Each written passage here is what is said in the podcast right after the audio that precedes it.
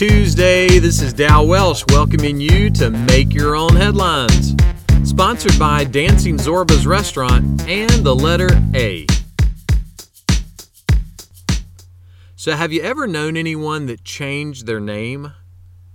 Gordon Matthew Thomas Sumner used to wear a yellow and black sweater all the time. He wore it so much, mates in his rock band started calling him Sting. Frances Ethel Gumm changed her singing name, and she was able to get all the way to Oz as Judy Garland.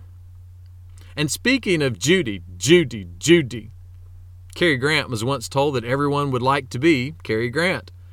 To which Cary Grant replied, So would I. His real name was Archibald Alec Leach. But one of the greatest name changes ever was not a famous entertainer. An article out this week on rebranding points the name changing wand over a creature from the deep blue sea. Its birth name? Slimehead. But in the 1970s, a marketing program through the U.S. National Marine Fisheries Service came up with a catchier name.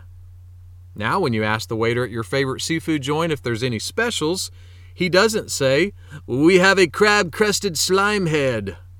No, he says, We have a crab crusted orange roughy. King Solomon wrote, A good name is better than great wealth. A good name isn't a perfect name, and it isn't always a famous name. And a good name doesn't have to be changed to be good. But a good name is one that can be appreciated and trusted. And the best way for a name to be trusted is with truth. And the best truth a person can have is to be deeply and completely satisfied in God. Because the joy of someone who is deeply and completely satisfied in God, well, that joy is, well, catchy. Make that one of your headlines today.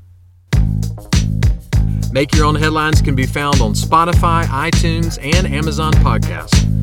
For more positive resources, check out HollandAvenue.com and subscribe to the Holland Avenue channel on YouTube.